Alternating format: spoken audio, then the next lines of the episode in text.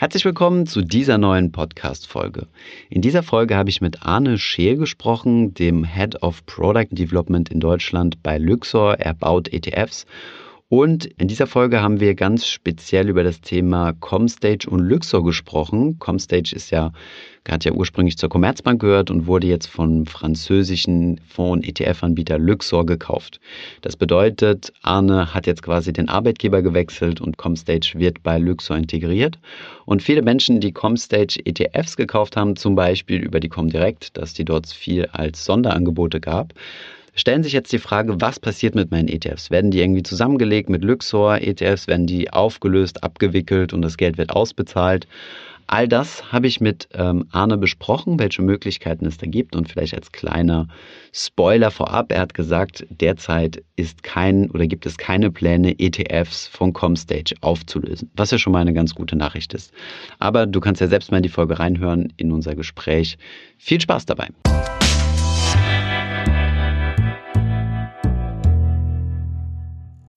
Bevor es weitergeht mit der Folge, noch ein kurzer Werbeeinspieler. Und zwar möchte ich euch den Partner der heutigen Folge vorstellen und das ist Wechselpilot.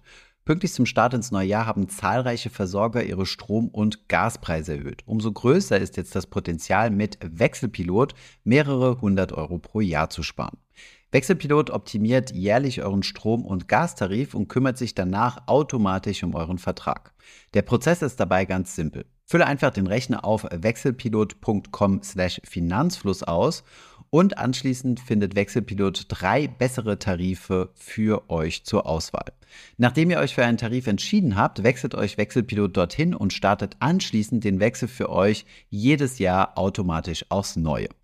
Bei uns im Team haben wir ebenfalls bereits Wechselpilot genutzt, um unseren Stromanbieter zu wechseln. Wähle am besten jetzt den richtigen Tarif unter wechselpilot.com/finanzfluss und das Beste zum Schluss mit dem Code Finanzfluss20, alles zusammengeschrieben, bekommt ihr nochmal 20 Euro Cashback pro Zähler. Der Code ist das ganze Jahr gültig. Den Link zu Wechselpilot findest du natürlich wie immer in den Show Notes. Sprechen wir noch mal kurz über das Thema ähm, Vertrieb. Ähm, Luxor ETFs gibt es ja bei verschiedensten Brokern ähm, als kostenloser Sparplan. Ähm, zum großen Leid der Privatanleger oder auch der Zuschauer auf unserem Kanal wechseln die ja ständig. Ja. Also entweder gibt es mal andere Luxor-Produkte oder es gibt von anderen Anbietern. Ja. Comstage gab es ja super lange bei der Comdirect, ja. weil die miteinander verbandelt waren. Gibt es jetzt vielleicht nicht mehr, weiß ich nicht mehr auswendig. Schauen wir ähm, mal. Okay, wie, wie funktioniert das? Ähm, warum sind die immer nur zeitlich befristet? Ähm, wie verdient der Broker damit Geld und was habt ihr davon? Also warum sind für uns Privatanleger, warum sind für uns Sparpläne spannend? Ähm, sie bringen regelmäßige Zuflüsse. Ähm, ja, klar, der Einzelne macht dann eben nur seine 20, 25, 50 oder 100 Euro, aber in der Summe macht dann Kleinvieh doch sehr viel Mist und sehr viel Spaß. Mhm. Ähm, zweitens muss man auch sagen, bringt man natürlich mit solchen Aktionen seine Marke in die Bekanntheit. Wie, wie verdient ein Broker damit? Ähm, kann man nachlesen, sogar auf den Seiten der Brokers. Ähm, der Emittent, also sprich der, die Fondsgesellschaft, erstattet ähm, der, ähm, dem Broker ähm, einen Teil dessen, was ihm entgeht. Oder teilweise sogar alles, aber das ist, das ist immer okay. unterschiedlich, je nachdem, was da Das heißt, wenn ich jetzt bei irgendeinem Fake-Broker, sagen wir mal, 5 Euro zahlen müsste pro Sparplanausführung oder so, erstattet ihr quasi dem Broker, also und jetzt habt ihr einen kostenlosen ETF-Sparplan, den ihr anbietet, erstattet ihr dem Broker 5 Euro oder halt ihr macht einen Sonderdeal mit dem genau, erstattet er kriegt, 3 Euro. er kriegt sozusagen eine Erstattung. Das bedeutet, wir übernehmen indirekt die, die Kosten, die sonst dem, dem Kunden anfallen würden. Das ist nichts Zusätzliches für, den, für die Online-Bank, sondern es ist eine Erstattung dessen, was er sonst von jemand anders kriegen würde. Okay, und dann setzt ihr darauf, dass der Anleger möglichst lange im Fonds bleibt und dann halt, das, dass ihr das Geld über das TER wieder zurückverdient. Ähm, eins das, aber natürlich freuen wir uns auch darüber, wenn der Anleger sozusagen mit wirklichem Geld ähm, unsere Produkte live erfährt und merkt, ähm, wie funktionieren sie, sprich der Markt geht hoch, der ETF geht ums gleiche hoch, der Markt geht runter, der ETF geht ums gleiche runter. Ähm, so kriegt man seine Marke natürlich auch in die Bekanntheit. Okay. Gibt es, ähm, weil ich denke so, wenn du jetzt einfach mal ein paar MSCI Worlds miteinander vergleichst, bleiben wir mal bei dem Beispiel, sind die Produkte ja relativ gleich. Also zumindest von außen her betrachtet. Gibt es trotzdem äh, treue Markenfans, die sagen, ich will ein Portfolio haben, was jetzt nur aus Comstage oder nur aus Luxor besteht? Gibt es sowas oder? Na, man muss sagen, dass verschiedene ETF-Anbieter für verschiedene Themen stehen. Mhm. Ähm, Was ist euer Thema? Das ist interessant, ja. Also aus Comstage-Sicht war es ganz klar immer ähm, das Thema, wir tun möglichst alles für den deutschen Privatanleger. Mhm. Davon werden wir einen Großteil auch mit, mit zu Luxo mit rübernehmen können. Klar, Luxo ist natürlich jetzt ein europäischer Anbieter. Ähm, da wird es ein Teil davon sein. Und dann gibt es andere Anbieter, die sehen sich vielleicht eher als Nischen-Spezialanbieter. Ähm, Vielleicht nur mal ein ganz kurzes Beispiel. Du hast es eben angesprochen, was es bedeutet, ein Anbieter zu sein, der sich auf Deutschland konzentriert. In Deutschland haben wir diese spezielle ähm, Vorabpauschale, richtig? Wie würdest du als äh, mit der deutschen Brille das dann lösen? Das hast du mir eben erzählt. Nur einfach, dass unsere Zuschauer sich besser vorstellen können, was es heißt, sich jetzt auf Deutschanleger zu spezialisieren. Ja, es gibt, wie du schon sagst, es gibt für verschiedene Länder gibt es verschiedene Steuersituationen und man will natürlich es für den Investor in seinem Zielmarkt möglichst einfach machen, seine Steuern zu bezahlen.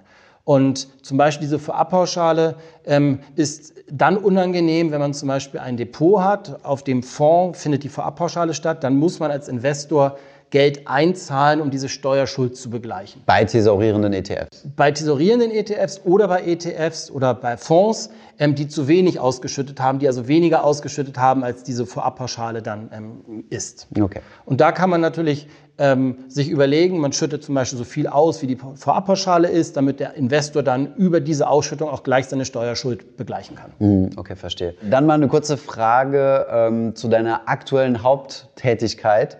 Nämlich, du bist ja von Comstage zu Luxor rüber, ja. weil Luxor Comstage gekauft hat. Und jetzt ist, äh, hast du erzählt, dein Hauptjob besteht jetzt darin, mal zu gucken, wie man diese beiden Produkte oder Produktportfolios zusammenbekommt. Es gibt ja ein Luxor MSCI World, es gibt einen Comstage MSCI World und jetzt musst du gucken, wie man die beiden zusammenbekommt. Wie funktioniert Oder sowas? ob es guten Grund gibt, sie auch parallel bestehen zu lassen. Okay. Also das ist auch, also ähm, wir haben uns, oder wir sind, ja doch, wir haben uns angeschaut für jeden einzelnen ETF, was wollen wir mit jedem einzelnen ETF machen ähm, und wo ärgern wir möglichst unsere Investoren gar nicht. Okay. Also man kann natürlich über jede Zusammenlegung, die man macht, Leute verärgern. Das wollen wir logischerweise vermeiden, weil wir wollen. Wie kommt das? Also was könnte so ein Grund sein, wenn man zum Beispiel von Ausschütter auf Tesorierer umstellt? Zum Beispiel Ausschütter auf Tesorierer, ähm, wenn man die Gebühr irgendwie dadurch indirekt anpasst, wenn man die Steuersituation ändert, ähm, all sowas stößt bei Investoren, die ja einfach nur am liebsten einfach nur Status quo weiterlaufen lassen würden, natürlich ähm, unangenehm auf. Und da passen wir sehr stark darauf auf, dass wir diesen Schmerz möglichst nicht aufkommen lassen. Und das ist im Moment mein Hauptjob. Wir planen, also jetzt für, für das ähm, erste Halbjahr nächsten Jahres, planen wir ungefähr 50 Zusammenlegungen der ETFs, dass Comstage ETFs dann mit Luxor ETFs zusammengelegt werden. Und das muss sehr, sehr gut vorbereitet sein, weil es gibt viele Details. Ähm, aber es wird auch eben, das kann man eben aus der Differenz sozusagen ableiten, da wird, dadurch, dass Comstage 105 ETFs hat, werden also auch 55 ETFs dann weiter bestehen bleiben. Okay. Ähm, die werden dann eben nur umbenannt im nächsten Halbjahr ähm, von, von Comstage auf Luxor. Das hat dann aber keinerlei andere Auswirkungen. Also die WKN bleibt gleich, die Gebühren bleiben gleich, der Index bleibt gleich. Die Prospekte werden von gelb zu grün. Genau, richtig. Also die Farbe ändert sich. Okay. Ähm, und gibt es auch welche, die aufgelöst werden? Also gibt es auch Fonds, wo ihr sagt, äh, die behalten wir jetzt nicht weiter? Und wenn ja, wie läuft so eine Fondsauflösung für den Anleger? Genau, also in, innerhalb unseres wir nennen es Migrationsprojektes, wie kriegen wir ja sozusagen die Produktpaletten vereint, Zusammen. planen wir keiner der Auflösung. Okay, das ist schon mal gute News. Genau, aber das muss man auch ganz klar sagen, als ETF-Anbieter, der viele Fonds hat und jeder Fondsgesellschaft ansonsten auch, muss man regelmäßig sein Produktportfolio anschauen. Und das bedeutet, dass man A, Lücken füllt und neue auflegt, aber gleichzeitig muss man auch immer regelmäßig die Fonds, die jetzt eine gewisse Zeit hatten, um zu wachsen und erfolgreich zu werden und wo man feststellt, das klappt nicht, muss man auch bereinigen. Das ist natürlich für den Investor nicht angenehm, weil er kraftvoll sozusagen beendet wird mit seinem Investment. Ja, genau. Wie funktioniert das genau? Also wie stelle ich mir das Ganze denn jetzt vor mit so einer, mit so einer Fondsauflösung? Also wie, wie sieht das ja, wie, wie geht das so voran und ja, wie, wie wirkt sich das für den Privatanleger aus? Also eine Fondsauflösung erstmal ist etwas, was jede Fondsgesellschaft versucht zu vermeiden, wir auch. Mhm. Also auch jetzt zum Beispiel in unserem Zusammenlegen der Fondspaletten Comstage Luxor haben wir keine, keinerlei Auflösung geplant. Aber muss auch sagen, wenn man ständig als Fondsgesellschaft neue Fonds auflegt, muss man natürlich auch in regelmäßigen Abständen gucken, ähm, was für Themen hat man in seiner Produktpalette, die jetzt über die letzten drei oder fünf Jahre nicht gelaufen sind, die es nicht geschafft haben, ausreichend Volumen zum Beispiel zu generieren. Was macht man? Man guckt sich erstmal an, ist der Fonds denn alt genug? Hatte er denn eine Chance? Dann guckt man sich an, wie viel Volumen ist dran und damit kriegt man sozusagen dann noch eine Chance, attraktiv zu werden, meinst genau, du? Mhm. Genau. Damit hat man dann sozusagen schon mal Kandidaten. Ähm, wenn man sich dann wirklich dafür entscheidet, ähm, dass man diesen Fonds beenden will, ehrlich gesagt aus wirtschaftlichen Gründen beenden muss, ähm, dann wird der Investor informiert. Da wird über die Depotbanken wird eine Anlegerinformation verschickt, wo drin steht, der Fonds wird per dann und dann liquidiert. Ähm, dann hat der Kunde einen Monat Zeit, sich selbst den Zeitpunkt auszusuchen, zu dem er verkaufen möchte. Weil vielleicht möchte er ja nicht gerade zu dem Zeitpunkt ähm, liquidieren, zu dem wir den Fonds liquidieren. Ähm, wenn er allerdings nichts tut, läuft er in die Liquidation rein. Das heißt, wir verkaufen das Fondsinventar und zahlen dann über Depotbanken, zahlen wir dann das Geld an die entsprechenden Anleger zurück. Okay. Und das ist dann der letzte NAV, ähm, der da festgestellt wird, weil zu dem letzten NAV werden dann die Vermögenswerte des Fonds ja, verkauft liquidiert. und liquidiert. Aber habt ihr nicht Probleme, wenn ihr zum Beispiel besonders große Blocks habt? Mal angenommen, ich komme jetzt immer mit so Standardaktien, aber zum Beispiel, ihr habt einen ganz großen Block Apple, der in diesem, der in diesem liquid, zu liquidierenden ETF drin ist und den schiebt ihr jetzt auf den Markt. Okay, Apple ist vermutlich ein schlechtes Beispiel, aber angenommen, ihr habt einen S-DAX äh, oder so, also deutlich weniger liquide Werte. Ihr habt da einen großen Block, schiebt den in den Markt und dann gehen die Kurse runter. Ist es nicht irgendwie eine, Bena also ist es nicht ein Risiko, dass, ähm, ja, dass der, dass der ETF an Wert verliert, dadurch, dass ihr halt so ein, quasi so ein, so ein Sellout macht? Also musst, da musst du zwei Sachen dir bei angucken. A, wie groß ist denn überhaupt noch ein Fonds, den du liquidierst? Ähm, tendenziell sind es ja die kleinen Fonds, die du liquidierst. Damit wird das Problem, wenn es denn auftauchen sollte, schon mal kleiner. Zweites Thema, was du auch machen kannst, weil du weißt ja, welche Liquidität gibt es für deine Vermögensgegenstände, also wie gut sind sie handelbar, dann kannst du diese Auflösung auch strecken über mehrere Tage. Das heißt, du kannst sagen, ich verkaufe jeden Tag immer in der Eröffnungs-, Mittags- und Schlussauktion auf Cetra und das mache ich über drei Tage. Aber ganz ehrlich, welcher ETF hat so, so illiquide, so wenig liquide Vermögensgegenstände drin, dass das bei einem kleinen Volumen, was ja normalerweise beim auflesenden Fonds der Fall, der Fall ist, ähm, zum Problem wird. Ich habe noch nie so einen Fall gehabt. Okay. Und wie kommt ihr aus den Swap-Verträgen wieder raus? Ist das, ist das kompliziert? Die Swap-Verträge selbst haben immer Laufzeiten. Standard meistens drei oder sechs Monate. Dann würde man, wenn man einen Swapper auflöst, tendenziell mal die Liquidation, sprich das Beenden des Fonds so legen, dass es mit dem Auslaufen des Swap-Vertrages genau zeitlich übereinstimmt und dann hätte man das damit okay. gleichzeitig geschaltet. Und, und, bevor ihr euch dazu entscheidet, einen Fonds aufzulösen, kann man ja auch seine Eigenschaften verändern. Also gibt es ja auch irgendwie die Möglichkeit, hast du ja schon angesprochen, den Index zu wechseln ähm, oder den Indexanbieter zu wechseln. Kann ich die Replikationsmethode tauschen? Genau, man kann, man kann nach einem Fonds sehr, sehr viel tun. Okay. Die meisten Dinge, die man an einem Fonds ändert, sind immer mitteilungspflichtig an den Anleger und dann kommt immer diese Phase von meistens einem Monat, die man dann hat als Anleger zum Reagieren.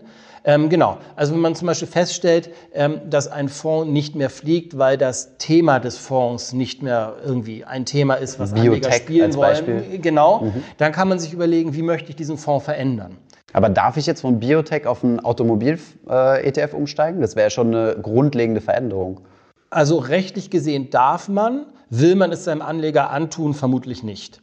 Also ich würde für den, für den Fall sagen, nee, wir schließen den ETF, weil dann ist es klar, dass das Investment beendet ist. Weil wie soll ich denn annehmen, dass der Biotech-Investor gerne in einem Auto-ETF landen möchte? Zumal da vermutlich alle Aktien raus müssen und komplett neue rein. Genau, also. genau. Also dann würde man einen Indexwechsel machen, wenn es sich sozusagen um kleinere Veränderungen handelt oder um technische Veränderungen. Okay. Also wenn zum Beispiel irgendwelche Aktien, die in irgendeinem Index drin sind, ähm, irgendwelche technischen Handelbarkeiten nicht mehr da haben, ähm, dass man dann zum Beispiel den Index wechselt. Wir hatten so etwas zum Beispiel mal zum Thema Russland-Sanktionen. Da haben wir dann den Index gewechselt. Jetzt haben wir immer noch Russland-Aktien, aber es sind nicht mehr die in Moskau gehandelten Aktien, sondern die russischen Aktien, die in London gehandelt werden. Okay, verstehe. Also du siehst sehr ähnlich thematisch, aber trotzdem hat der Anleger diese einmonatige Frist gehabt, um nochmal zu überlegen, will ich diese Veränderung denn mitmachen. Das heißt, man sollte schon in seine Depotmitteilungen reingucken, weil ja. rein theoretisch könnte es auch passieren, dass ihr einen MSCI World äh, ETF äh, umswitcht und einen MDAX ETF draus macht. Sehr, sehr unwahrscheinlich. Da gibt es gar keine, na, natürlich unwahrscheinlich, aber gibt es irgendwie keine regulatorischen Einschränkungen dafür? Es ist technisch gesehen, es ist ein Indexwechsel, der dem Investor mitgeteilt wurde. Okay. Ein sehr weit entfernter Indexwechsel, Klar. definitiv. Deshalb würde ich das auf keinen Fall machen. Mhm. Aber technisch und regulatorisch wäre es möglich. Okay, super interessant. Super. Okay, vielen Dank, Arne, für sehr das gerne. Gespräch. Wir haben jetzt noch ein kurzes Instagram QA wir haben auf Instagram gefragt, äh, ob ihr Fragen an Arne hat und wir haben über 100 Fragen bekommen. Mal gucken, wie viel wir davon äh, durchbekommen. Ich hoffe, diese Podcast-Folge hat dir gefallen. Wenn ja, dann zöger doch nicht in deinem Umfeld bei deinen Freunden und Bekannten von diesem Podcast zu sprechen.